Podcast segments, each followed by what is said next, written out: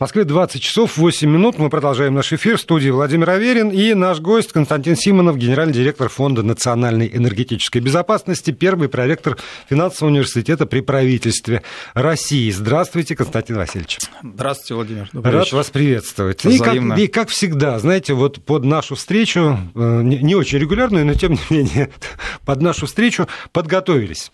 Причем и на национальном уровне, и на мировом. А, то есть буквально вот буквально сегодня канцлер ФРГ Ангела Меркель заявила, что, конечно, не разделяет резко отрицательного отношения Киева к проекту «Северный поток-2», но при этом выступает за сохранение транзита газа по территории Украины.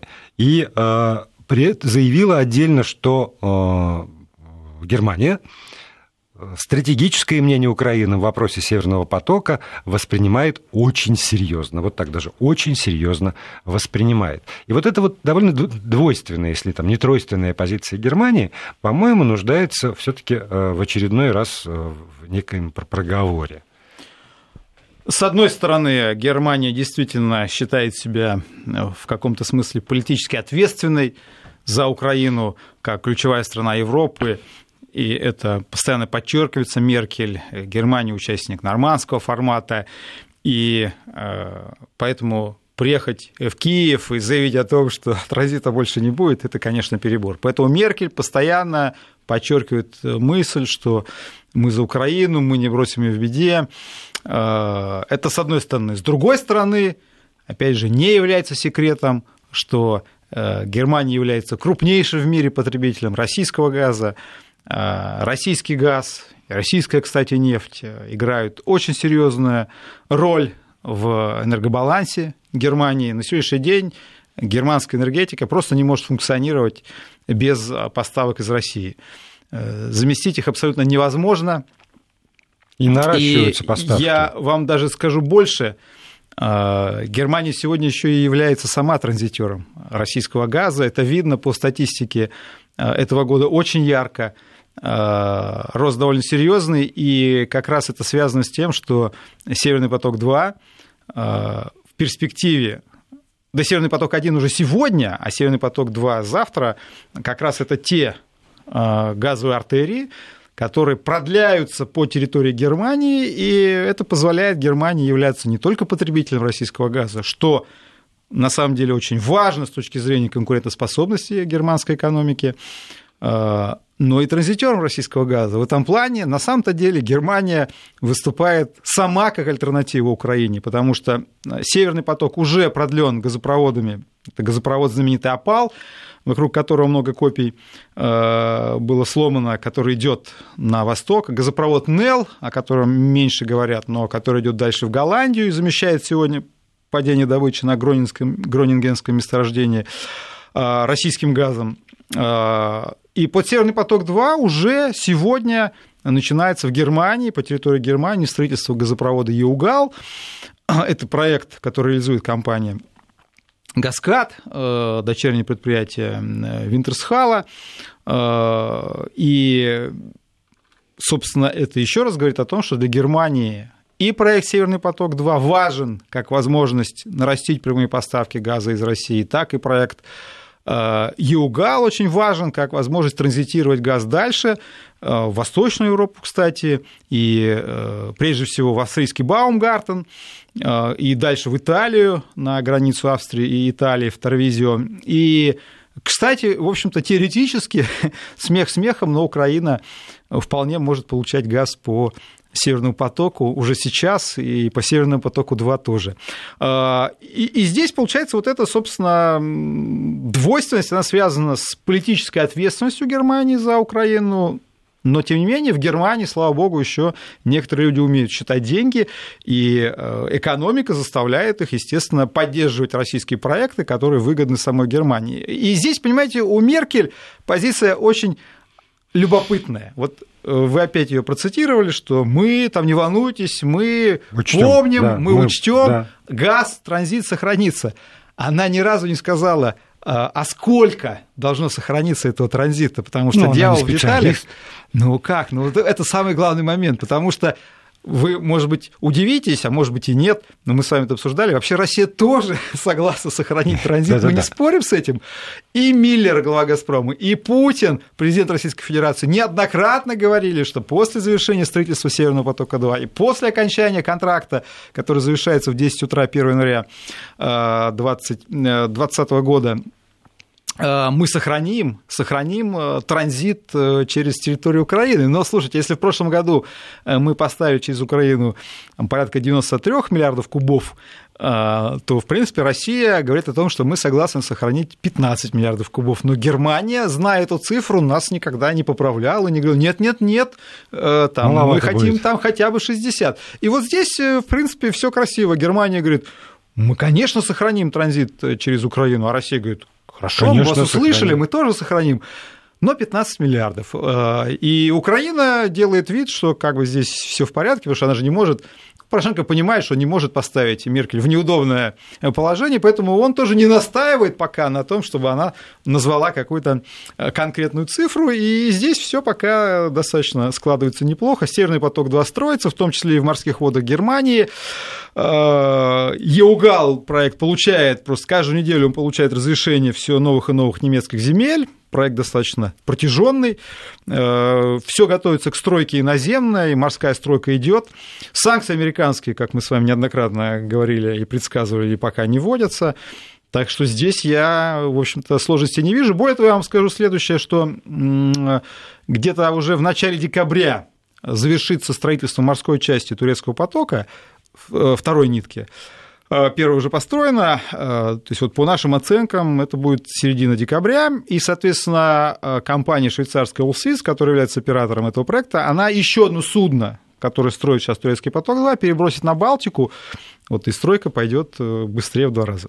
Я опять по поводу заявлений все-таки политических, потому что когда канцлер Федеративной Республики Германии говорит, там, что надо сохранить транзит на Украине, я понимаю, у нее есть политические обязательства. Абсолютно верно. Приезжает к нам немецкий бизнес. Сегодня была встреча э, президента Путина с представителем немецкого бизнеса. И, э, в частности, председатель Восточного комитета германской экономики Вольфганг Бюхеле в Кремле на встрече с президентом Путиным говорит следующее. Мы надеемся, что, несмотря на все проблемы, проект «Северный поток-2» будет реализован в полном объеме. Он очень важен, поскольку Германия откажется от использования ядерной и угольной энергии, и это все как, как бы понятно совершенно в русле того, о чем мы здесь неоднократно говорили. А потом следующее. Европе необходимо, чтобы поставки природного газа шли не только по Северному потоку-2, но также транзитом через Украину. А ему-то, собственно, вот бизнесу-то какая разница, через какое место к нему придет э, этот самый газ, если есть потребность просто э, в недорогом газе. Ну, в данном случае мы сталкиваемся исключительно с э, риторикой. Я лично слушал э, этого господина э, не так давно, так что он на самом деле не стесняется и в Европе говорить вполне пророссийские вещи, так что думаю, здесь он просто ну, сохранил некий политез, а тем не менее он сказал действительно довольно важную вещь, Ключевые, которую понимает да. бизнес, что если действительно Германия сохраняет ставку на отказ от атомной энергетики. Тут можно долго спорить, э, разумно это решение, неразумно, но оно, тем не менее, пока есть, его никто не отменял. Э, и если к этому добавить еще озабоченность экологической проблематикой, а, соответственно, необходимость тогда постепенно отказываться от угольной генерации, то тут все становится на свои места. Нельзя отказываться от атома, отказываться от угля и думать, что зеленая энергетика закроет две таких очень важных составляющих немецкого энергобаланса, где до сих пор и атом, и уголь играют э, достаточно значимую роль. Вот и все. Вот и все. И э, при этом можно, конечно, там рассуждать про строительство СПГ-терминала, там, но это все э, тоже достаточно смешно, и бизнес это прекрасно Ой, вот понимает. По, по поводу что... СПГ-терминала, простите, я вас перебью, потому что я вам выскажу гипотезу, а вы скажете, насколько, насколько я прав или не прав. И, э, ну, там, по поводу решения поляков значит, вовсю принимать американский газ, и тоже там, наплевав, собственно, на интересы транзита через Украину, мы с вами уже говорили да, в этой истории. Да, значит, да. есть решение поляков. Считали с вами. Да, есть решение поляков, и вдруг, значит, тоже Меркель объявляет про то, что германское правительство изменило свое отношение к, к сжиженному газу из Америки и будет оказывать государственную поддержку компаниям, которые построят вот терминалы по значит, вот приемке этого дела. Из чего у меня возникает как раз гипотеза про то, что это решение отчасти, конечно, спровоцировано давлением Трампа и там, Соединенных Штатов Америки угу. на Меркель и правительство Федеративной Республики Германия, но отчасти это еще сделано в известной степени в пику э, полякам, для того, чтобы не было у них монополии э, для, э, вот, на, на, это, на это дело. И тогда мы построим лучше, краше, ближе, опять же, чем, э, чем вы, и э, тогда, может быть, как раз э, Польша польские планы по поводу того, что они будут главным распределителем американского жирного газа на европейском континенте, не суждено сбыться. Может быть такой Нет, аргумент? Владимир, Нет, не может. Спешу вас расстроить или обрадовать, не может. Хотя в чем-то вы правы. Правы вы в чем? Правы вы в том, что действительно Польша придумала себе роль э, сжиженных ворот в Европу, если так можно выразиться. То есть Польша э, пытается себя назначить главными действительно воротами для американского СПГ в Европу. Э, я даже знаю, что польские Э, компании э, нанимают американских лоббистов, а в Америке все достаточно прозрачно, дадим должное, все лоббистские расходы записываются, и можно это увидеть в отчетах лоббистов, для того, чтобы как раз э, продвигать эту тему, что надо действовать через Польшу, особый акцент сделать на Польшу, и вот через Польшу американский СПГ поставлять. Но почему этот план настолько же глуп, как и предыдущий план Польши? Дело в том, что Польша в последние 15 лет, да простят меня польские коллеги, одержима различными газовыми маниями а, и гигантскими проектами. И вот один этот проект уже лопнул, и второй этот проект э, тоже лопнет. Первый проект был производство, проект производства газового, э, сланцевого газа в Польше. Это была абсолютно вот четко национальная идея. Да, очень много Польша политики вот выступали. Просто постоянно э, говорила о том, что вот она сенсация, теперь Польша будет производить сланцевый газ, в Польше огромные запасы и будет экспортировать по территории Европейского Союза, и сама будет заменой, не просто там воротами какими-то для другого газа, а сама будет заменять российский газ. И тут все складывалось тоже очень красиво, потому что сланцевая революция действительно началась в Соединенных Штатах, у них были технологии, у них было оборудование, и Польша придумала такую классную идею, она и политически складывалась, что возьмем у американцев, у канадцев технологии, инвестиции, оборудование, здесь произведем гигантское количество газа, и всю Европу заполоним. Я еще раз говорю, это действительно была на полном серьезе национальная идея. Вот я помню, приезжаешь в Польшу, просто в такси уже слышишь э, газ Лубков, газ Лубков. Луб, угу. Лубков это вот как раз сланцевый газ, по-польски газ Лубков. И вся страна про этот газ Лубков говорила, газеты, телевидение. Когда они пробурили технически скважину первую, там такая компания Three Legs работала, так если грубо перевести «три ноги» называлось. А, это же был целый праздник, приехало польское руководство, зажигало пламя, это называлось «пламя надежды», так прямо они говорят, это «пламя надежды», был полный цирк. А, и там еще интересно, что они еще рассматривали вариант, что там граничит это все дело из Беларуси, на Украине тоже тогда в районе Харькова там начались некие иллюзии.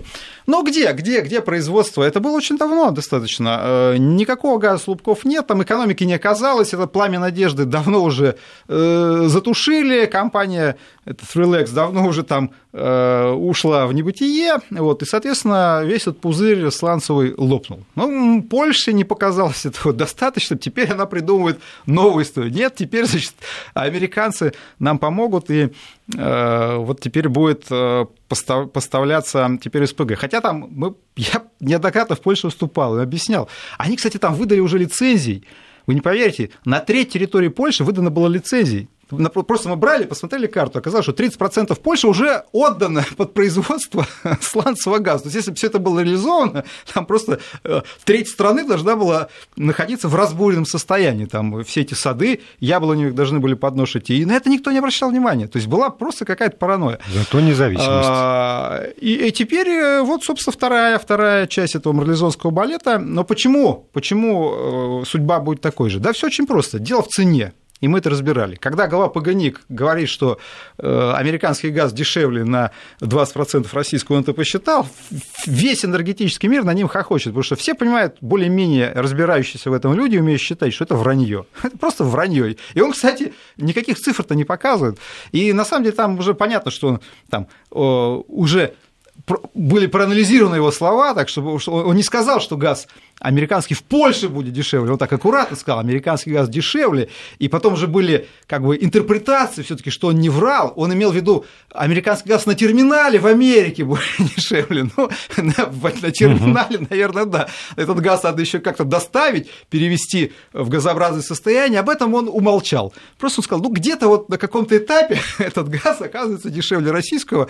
Ну, в принципе, э, понятно, здесь вот такое лукавство. Но, тем не менее, этот газ на сегодняшний день все равно оказывается на 40-50% дороже российского, причем у нас есть еще э, возможность снижать э, стоимость этого газа, а он будет только расти. Вот сейчас, кстати, ситуация, пожалуйста, смотрите, что происходит на рынке фрахта судов СПГ. Их просто не хватает, цена растет. То есть, соответственно, доставка вот сейчас в наших глазах дорожает из Соединенных Штатов в Польшу. То есть, да. экономика ухудшается этой историей, да? Не, подожди, э, подождите. И еще один момент просто да. договорю. Так, смотрите, он уже на входе в Польшу дороже стоит. Польша сама может заниматься этой глупостью и датировать эту историю из государственного бюджета. Но, но впарить, извините за выражение, соседним странам она уже не сможет, потому что тогда кто? Что Польша будет доплачивать потребителям в Словакии э, там, или в той же Германии, чтобы они брали газ американский через Польшу и переплачивали там 70-80%, э, если все это суммарно посчитать. Кто это будет делать? Сейчас Конечно, Польша на это не Буду пойдет. возражать по пунктам. Давайте. Во-первых, начнем с конца. Давайте, не найти тех, кто будет покупать более дорогой. Читаю. Покупая российский газ у европейских трейдеров, Украина переплатила в этом году как минимум 160 миллионов долларов и будет делать это в отопительный сезон. То есть, значит, кого-то все-таки можно найти, покупать более дорогой газ.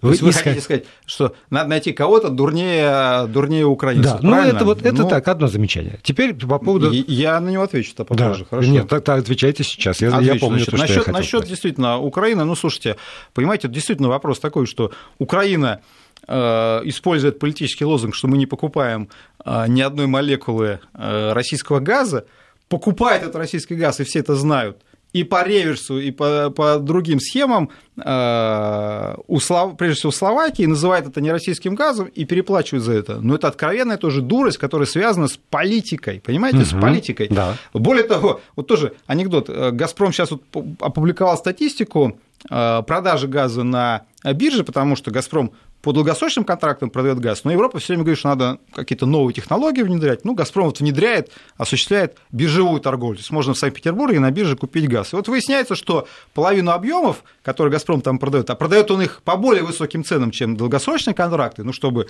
э, у потребителей по долгосрочным контрактам тоже было понимание, что здесь все-таки э, да, за, за опт, что называется, идет скидка. Так вот, оказалось, что половина этого газа на бирже покупается э, теми же словацкими фирмами. Ну, Словакия просто там суммарно, если вы проанализируете, настолько газа физически не потребляет. Конечно, Нам этот газ хлеб окажется... То есть они на бирже еще газпромовский газ по более высоким ценам покупают и дальше гонят на Украину, опять же, в преддверии э, потребительного сезона. И, кстати, не исключаю, что они еще и осуществляют хранение этого газа на территории Украины. То есть, э, да, мы вот имеем такой пример, когда, опять же, политическая логика диктует абсолютно глупое экономическое решение. Ну, честно говоря, э, найти все-таки э, таких же еще желающих это делать, мне кажется, будет очень Ох, сложно. Ох, Васильевич, если бы в современном мире мы с вами видели только этот единственный пример, когда политическая логика диктует в ущерб экономике, я бы был счастлив. Однако нет, примеров довольно много. Поэтому оставим эту тему. Я с вами соглашусь э, в чем-то, но все-таки, вот еще раз повторю, вот в этом году мы уже точно поставим в Европу более 200 миллиардов кубов. То есть уже 10 лет нам говорят, что от нас надо отказываться. И тем не менее, все эти годы наша доля на европейском рынке только увеличивается. Это говорит о том, что несмотря на наличие, конечно, глупости, э, как явление, тем не менее, все-таки какая-то экономическая Прагматизм существует. Он навсегда. Вот. А теперь по поводу э, сланцевого газа и цены. Вот смотрите, можно предположить, опять же, это, это совершенно вот гипотеза человека, который э, в детстве был научен, что надо верить в научно-технический прогресс. Так. Есть история с добычей э, газа, ну, Газпромом. И мы все знаем, и нам и про нефть, и про газ наш говорят, что да, значит, ну, нужны новые месторождения, они дальше, их сложнее разрабатывать, надо уходить там на шельф, это дороже. И тогда в моем воспаленном мозгу может родиться, например, такая мысль, что с каждым годом производство газа нашим «Газпромом» может становиться дороже и дороже.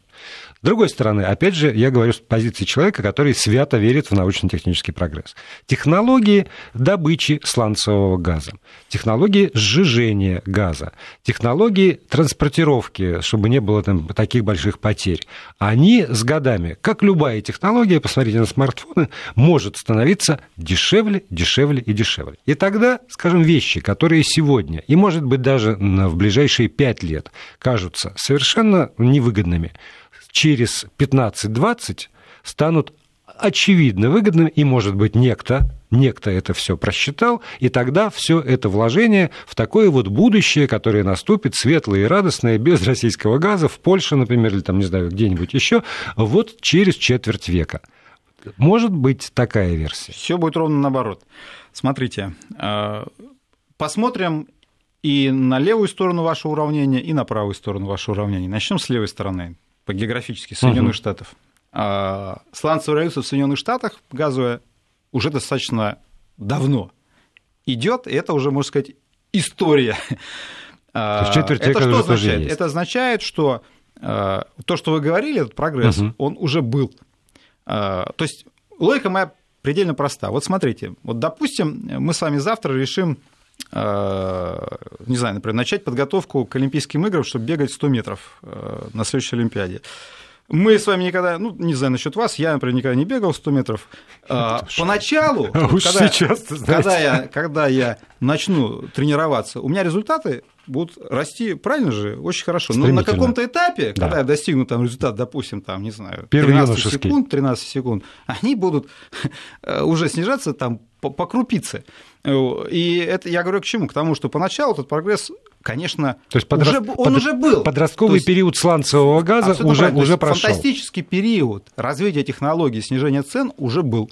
И на самом деле цены, то есть вот когда мы считаем стоимость газа для Польши, я неоднократно это говорил, Слушай, что да, мы, мы берем всю цепочку. Не, не будем загонять, потому что у нас сейчас новости, а у нас потом еще будет примерно минут 20-25 для того, чтобы продолжить этот разговор. Константин Симонов, генеральный директор Фонда национальной энергетической безопасности, остается здесь в студии, и мы продолжим после выпуска новостей. И продолжаем разговор. Константин Симонов, генеральный директор Фонда национальной энергетической безопасности, первый проректор финансового университета при правительстве Российской Федерации, здесь в студии. И я продолжаю пытать Константина Васильевича по поводу поводу возможных перспектив все-таки, а вдруг, а вдруг э, действительно сланцевого газа и э, возможного снижения цены. Выяснили, что подростковый период добычи сланцевого газа прошел, но есть же еще другие этапы.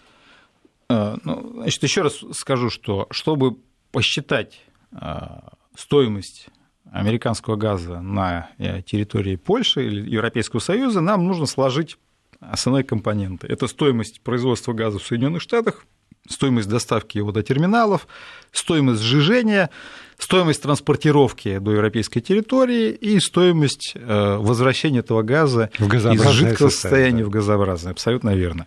А, и вот, собственно, мне не совсем понятно, в какой из частей э, этой цепочки произойдет то серьезное снижение цены, о котором вы говорите. Что касается стоимости в Америке, как я уже сказал, это уже произошло. Сегодня в Америке на Хенри Хабе, на газовом хабе газ стоит очень дешево. А, в остальных пока сегментах тоже сжижение вряд ли произойдет какая-то там техническая революция, они тоже происходили, этот сегмент развивался достаточно серьезно. Во фрахте пока наблюдали только рост – скорее всего, временный, потому что это тоже такая система, что все-таки спрос рождает предложение. Конечно, понастроят э, еще Понастроят, да. Здесь поэтому я не говорю о том, что это там новая трагедия. На сегодняшний день просто это фиксирую, что наоборот пока может произойти, но, скорее всего, там рынок, конечно, ответит на это созданием новой мощности, хотя тоже там, вы знаете, что и Россия запускает проекты, Австралия, то есть здесь тоже такая ситуация неоднозначная.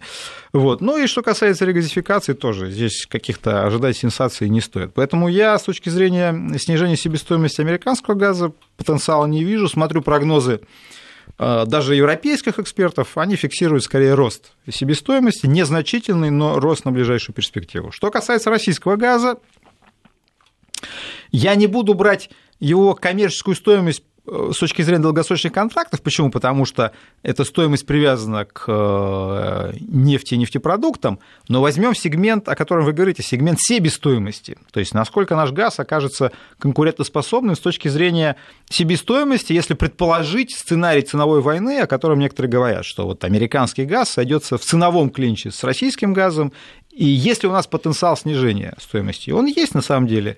Э, объясню почему. И, кстати, Северный поток-2 – это одна из частей э, как раз снижения, снижения этой стоимости. Объясню, что я имею в виду. Э, с точки зрения ресурсной базы, мы на самом деле к такой конкуренции готовы. Почему? Потому что я вот прекрасно помню, как там где-то 10 лет назад очень многие мои коллеги, я их постоянно слышал на конференциях, даже слайды у меня эти есть, показывали, как в России начнется падение добычи газа вот уже в конце этого десятилетия. Но у нас этого не происходит по той простой причине, что э, эти эксперты не заложили в свои прогнозы создание новой газовой провинции на э, полуострове Ямал. То есть они смотрели потенциал традиционной ресурсной базы, но мы запустили Баланенковское месторождение и активно развиваем в целом там целый курс месторождений на полуострове Ямал. Таким образом, у нас сегодня есть уже готовая ресурсная база, которая запущена. То есть у, у «Газпрома» есть просто профицит э, добычи, то есть в случае э, наличия рыночного спроса ему не нужно нести затрат на то, чтобы сегодня увеличить э, добычу газа, там, э, ну, сам «Газпром» даже это потенциал более 100 миллиардов оценит. Мы с точки зрения сезонных перепадов все таки оценим скорее в 60-80 миллиардов кубов, но это серьезный объем, серьезный объем. Э, то есть это газ, который можно произвести, не, уже не вкладывая денег в апстрим. То есть а эти инвестиции можно уже понесены. Уточню только. Вот эти вот новые, новые месторождения, э, добыча газа, ну, я понимаю, новые технологии внедряются, но принцип добы... Э, технологий тот же. То есть это не надо изобретать нечто принципиально да, новое, там, не, там, это не, не то, что а, шельф. Это, нет, это не усложняет нет, нет, намного, да? Технологический э, процесс похожий. Почему? Потому что здесь такой. тоже речь идет о э, вертикальном бурении, и когда вы пробурили вертикальные скважины, их плюс заключается в том, что вы понесли затраты, но при этом уже у вас подъем газа осуществляется годами, э, вы несете там операционные затраты, но капитальные затраты вам не требуются. Вот в чем принципиальное отличие от сланцевых технологий? Э, почему там возникала сложность себестоимости? Потому что там э, используется горизонтальное бурение, и это бурение постоянно осуществляется. То есть там принцип другой. То есть вы тут пробурили вертикальную скважину, у вас угу. там большая каверна, и вы из нее поднимаете Качаете, газ. Да. Да? А здесь у вас газ как бы распределен в породе. Вам нужно его постоянно извлекать. И поэтому вы, это что нефти касается, что газа, вы должны постоянно бурить в бок, грубо говоря. Вот в этом основная сложность. В этом основная сложность. И когда вы говорите про снижение себестоимости, вы должны понять, что все равно там постоянно нужно будет бурить. От этого ты никуда не денешься. Бурить, бурить, бурить. И Даже есть такая, да. знаете, у американских слонцевиков такая поговорка «drill, baby, drill», «бури, детка, бури». То есть как бы символ такой, лозунг у них. То есть там надо постоянно осуществлять колоссальный объем а, вот, собственно, этого бурения. От этого ты никуда не денешься, такая технология. У нас тоже есть сланцевый газ, но просто зачем э, добывать нам газ? И шельфовый газ есть. Вот Штокман, там знаменитое месторождение, гигантское месторождение совершенно, но э, зачем пока нам осваивать Штокман, если есть, э, слава богу, у нас запасы более дешевого газа по себестоимости, зачем изобретать э, как вы заметили, справедливо, велосипед. Следующий момент – транспортировка газа. Северный поток-2, на самом деле, это завершающая часть целой цепочки газопроводов, которые создаются для того, чтобы соединить вот это самое Баланенковское месторождение, вообще Ямальский полуостров, с европейским рынком. Газопровод Баланенко-Ухта под Байдарадской губой, сложнейший технологический проект реализован. Да, там, э, там. И, соответственно, дальше по цепочке от Ухты до берега Балтийского моря э, еще несколько газопроводов, а, под Северный поток один они уже построены, сейчас эта система расширяется, там, да, Ухта-Торжок там и так далее, Торжок-Выборг. Для чего это делается? Короче. Для того, чтобы, да, вот абсолютно правильно. Если вы посмотрите на глобус, в этом-то и смысл, что когда мы транзитировали газ с Уренгоя, Украина была самым логическим, логичным путем А когда мы переместили добычу на 700 километров на север, если посмотреть на глобус, вы поймете, что путь через Балтику, он экономит ну, на самом деле, очень серьезно идет экономия. Примерно 700 очень... километров и есть между там уходом больше, на Украину там, и Там Балтикой. экономия больше, там по, по 1000 километров будет экономия. А, по 1000 километров, вот маршрут, если брать э, через Украину и через Балтику. Соответственно, э, вот, вот вам экономия, вот вам экономия. То есть, на самом деле, э, создав новый маршрут, мы получим более дешевый канал доставки до э, европейской территории. А дальше, когда уже вы создадите эту инфраструктуру, э, вы ее можете пользоваться очень долго. Вот мы же газопроводы через Украину построили в самом начале 80-х годов э, через Украину. И до сих пор, в принципе, мы можем им пользоваться. Конечно, там есть необходимость в ремонтах и так далее, но все равно это готовая инфраструктура, которая уже позволяет вам более уверенно, что называется, смотреть в будущее. Поэтому здесь, на самом деле, у нас с точки зрения э, себестоимости поставок в Европу ситуация очень неплохая. Вот, и э, если дойдет дело там, до какой-то ценовой войны, даже уже еще говорю, по нынешней цене долгосрочных контрактов мы эту ценовую войну выдерживаем. Притом, где американцы сократят там на 40% себестоимость, пока совершенно не ясно.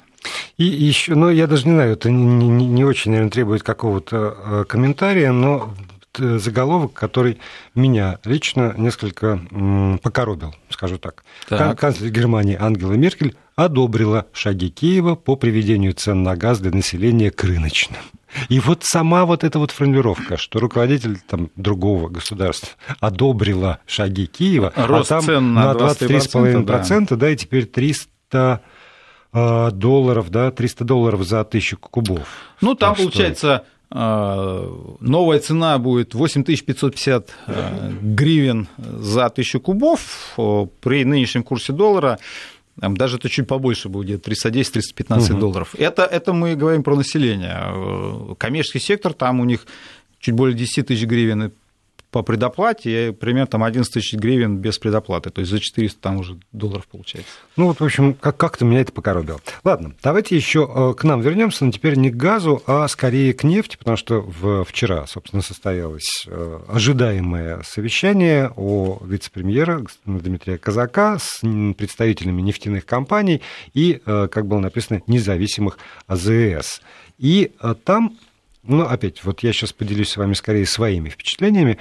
А, впервые очень жестко шел разговор. Не на уровне, а давайте, а, давайте сделаем так, чтобы всем было хорошо. А звучало буквально следующее. Для того, чтобы получать доходы от экспорта, используя конъюнктуру мирового рынка, нужно обеспечить национальную экономику. И ссылки на то, что мы недополучаем доходы в связи с поставками на внутренний рынок, не принимаются и не могут быть приняты э, гражданами и политическим руководством страны. Никаких коврижек никому не предложено. Либо вы соблюдаете цену, независимо от экспортной альтернативы, либо мы вынуждены идти на крайнюю меру в виде введения заградительной пошлины, ну и, и так далее. То есть сама тональность разговора была а, практически ультимативной. Вам я уже понравилось? Нет, я, не, я, я на самом деле противоречиво к этому отношусь, потому что мне, как человеку, который понимает, что а вот цена, вырастет цена на бензин, то вырастет все, в том числе и даже для меня пешехода, конечно, хочется, чтобы цена на бензин не росла. Но, с другой стороны, если мы э, говорим о, о, там, о рыночных все время отношениях, э, то это не рыночная мера. И насколько, вот вопрос, собственно, а насколько такая нерыночная мера допустима э, в современной ситуации? Насколько эта ситуация критична для того, чтобы использовать, может быть, крайнюю меру? Или это совсем не крайняя мера? Вы знаете, Владимир, вы очень точно э, описали, на самом деле, то, что произошло э, вчера. И не зря я вам задал такой провокационный наводящий вопрос. Объясню, что я имею в виду. И в первой части вы правы, и во второй части. Что, что, что имеется в виду? Значит, с точки зрения того, что произошло вчера, да, э, справедливо вы говорите о том, что э, правительство фактически выступило в качестве ультиматума. Э, или вы замораживаете цены, или мы просто запрещаем вам экспорт, и вы будете нести более серьезные убытки. Понятно, что эта позиция президента, которая доведена была до э, правительства. Ее озвучил и премьер-министр, и, собственно, профильный вице-премьер. Э, Козак, соответственно, правительство посчитало, что здесь, в общем-то, аргументы, аргументы нефтяных компаний, мы о них можем несколько слов сказать, они не своевременные. Тоже здесь неуместен, как писали в известной книге. Идея заключается в том, что нефтяные компании пытались обратить внимание на очень простую вещь, что долгое время, скажем, рост Э, стоимости барреля или падение стоимости барреля полностью э, коррелировался с динамикой курса рубля. И поэтому стоимость барреля в рублях всегда была примерно одинаковой. Да. Там где-то 3,5, Расчеты 500, 3 600. Примерно одинаково. И поэтому, да. соответственно, настроенная вот эта система, там, это на экспорт, это на внутренний рынок, она более-менее работала при любой цене на нефть, потому что нефть дорожала, соответственно, рубль укреплялся. Нефть падала, Э, рубль девальвировался. А в этом году правительство поступило хитрее, э, сказав о том, что у нас курс рубля плавающий, мы ничего не знаем, соответственно, мы увидели совпадение мирового роста цен с девальвацией рубля. Э, соответственно, у нас теперь уже баррель не то, что теперь, он уже давно вышел за 5 тысяч, и какое-то было время даже уже за 5 500 уходил. В рублях? В рублях, да, в рублях. То есть произошла дебаррелизация рубля.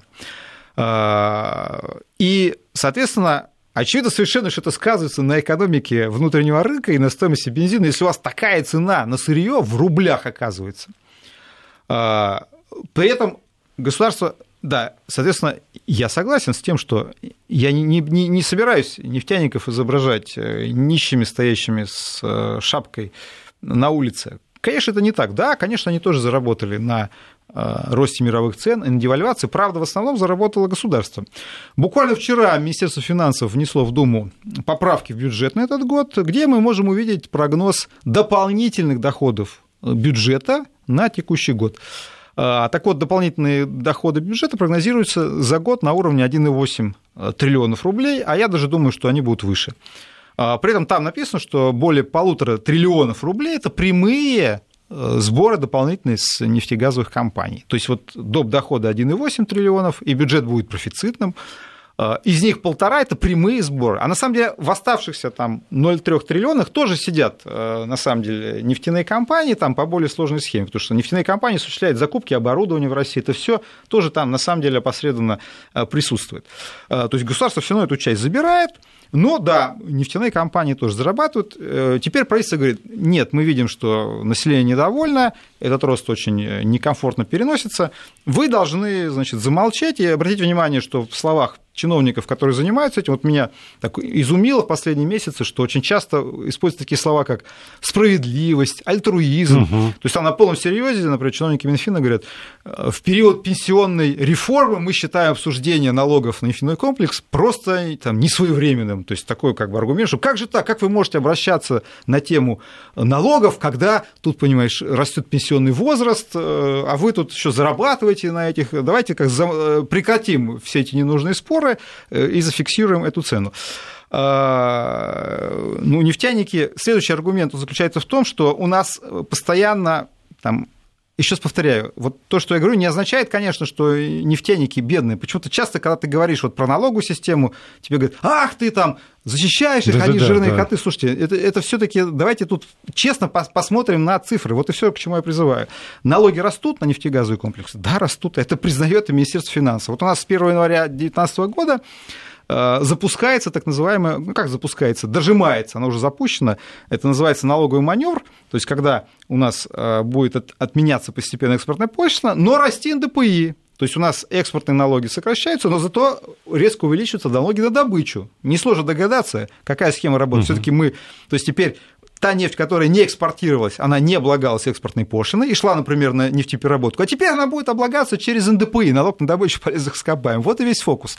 С 1 января, соответственно, начинается ускоренное завершение этого маневра, которое должно отменить экспортную пошлину и увеличить НДПИ. То есть Минфин после президентских выборов сказал, мы ускоряем этот маневр. Значит, по вот версии Минфина Э, на лето 2018 года, только в следующем году рост, это вот можно посмотреть официальные э, национальные направления бюджетно-налоговой политики, там все эти цифры есть, официально было признано, прогноз тогда был, что в следующем году за счет роста Э, налогов на нефтяной комплекс, бюджет должен получить э, более 1 триллиона рублей дополнительных э, налогов. Правда, нефтяники тогда завопили и начали часть все таки возвращать. Вот, скажем, это демпфирующая надбавка, о которой много говорят. Суть ее в чем заключается? Что государство обещает мониторить ситуацию на экспортном рынке на внутреннем рынке. И если все-таки экспорт окажется слишком выгоднее, да, и нефтяники будут недополучать серьезные налоги, тогда государство обещает аж до 10 тысяч рублей компенсировать с тонны э, топлива, возвращать, демпфирующая угу. выплата. Я, правда, не понимаю, почему нельзя было эту выплату не, не по такой сложной схеме, а просто напрямую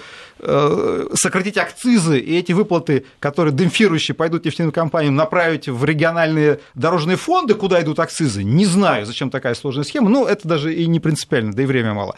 А, так вот, все равно там э, говорится о том, что нефтяники могут вернуть 500-600 миллиардов рублей. Из триллиона, то есть сначала триллион заберут, там цифры поменяются, естественно, все зависит от того, какая будет цена нефти, но 600 вернут, и причем правительство сначала говорило 400, потом сказало, нет, 600, но все таки все-таки часть из НДПИ мы возьмем. То есть нефтяники говорят, хорошо, значит, вы говорите о том, что э, цена расти не должна на топливо, налоги расти должны, наоборот. А, в этой ситуации объясните, как будут осуществляться инвестиции в переработку и как будут осуществляться вложения в новые проекты по добыче. Нефтяники э, говорят о том, что мы можем столкнуться с ситуацией, когда у нас добыча в перспективе нескольких лет начнет сокращаться. Сейчас этого нет, но это не означает, что этого не может произойти в будущем. В конце Советского Союза в 1989 году мы ставили абсолютно исторические рекорды. Ха, в 2000, 1900, э, прошу прощения, 1996 году получили 300 миллионов добычи, обвал почти в два раза. Это было на наших глазах.